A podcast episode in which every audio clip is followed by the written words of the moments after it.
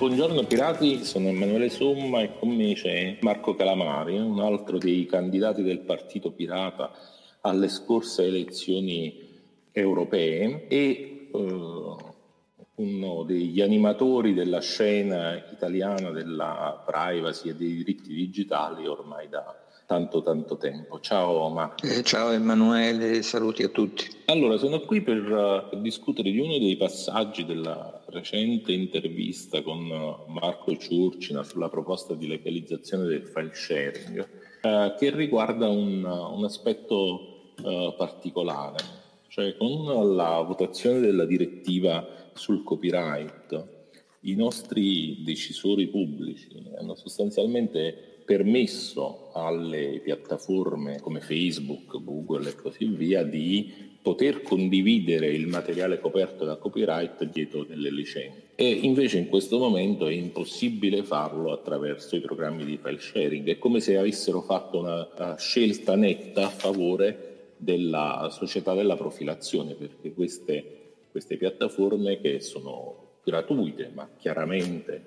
sono basate sul fatto di profilare gli utenti e venderli come prodotto, hanno il permesso che gli stessi utenti di internet non possono avere, cioè quello di condividere il materiale. Che ne pensi Marco?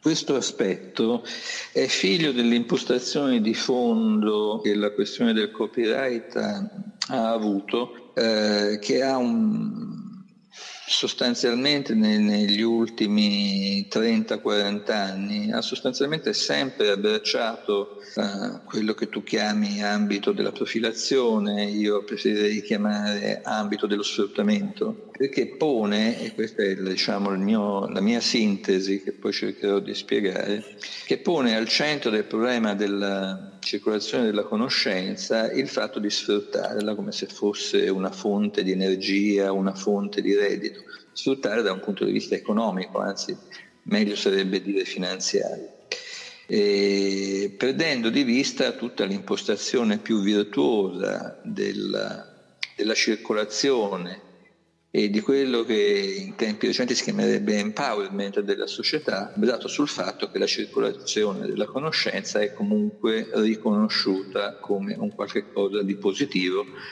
largamente prevalente, essendo un interesse della società, su considerazioni economiche. È quello che lo Statuto della Regina Anna, se, se vogliamo risalire alle origini, sostanzialmente cercava di bilanciare quando l'interesse economico era soltanto il diritto d'autore in senso stretto, cioè l'interesse economico dell'autore di un'opera. E questa ah. cosa con l'avvento dei mediatori, e, delle società che comprano e vendono, ma sostanzialmente comprano diritti d'autore, o meglio sarebbe dire diritti di sfruttamento commerciale, e, e, e, su questo costruiscono capitali e rendite di posizione, eh, è questo il contesto che è stato discusso e normato.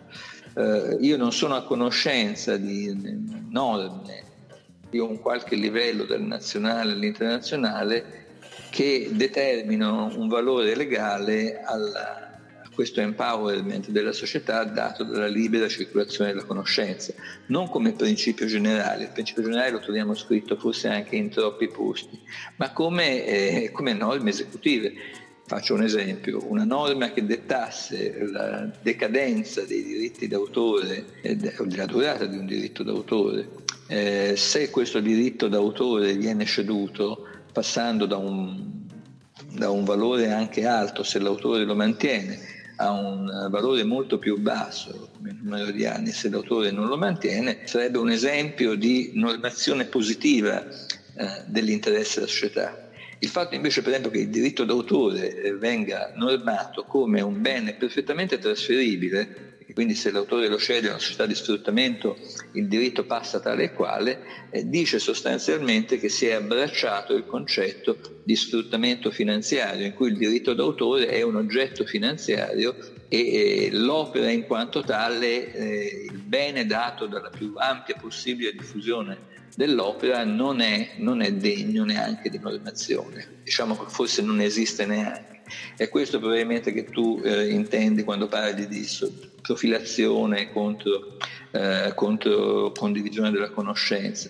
In realtà se poi si scende su, su, un piano legale o, o, o realistico, diciamo, senza pretendere di, di essere un, un, legale, che me un legale esperto di queste cose, io mi esprimerei in questi termini. Ma eh, dal tuo punto di vista è, è pensabile che la battaglia sul copyright, che poi come abbiamo visto per altro verso è una battaglia contro la profilazione ormai è diventata sia una battaglia così centrale nella società moderna oppure eh, esistono cose più importanti da affrontare adesso? Dunque ci sono cose altrettanto importanti da affrontare, però poi se si analizzano dal punto di vista pratico si scopre che il terreno comune è vastissimo. Il, il, problema della circolazione della conoscenza è centrale e siccome il copyright, al di là di altre considerazioni, la contrasta velocemente, la lotta contro il copyright è centrale.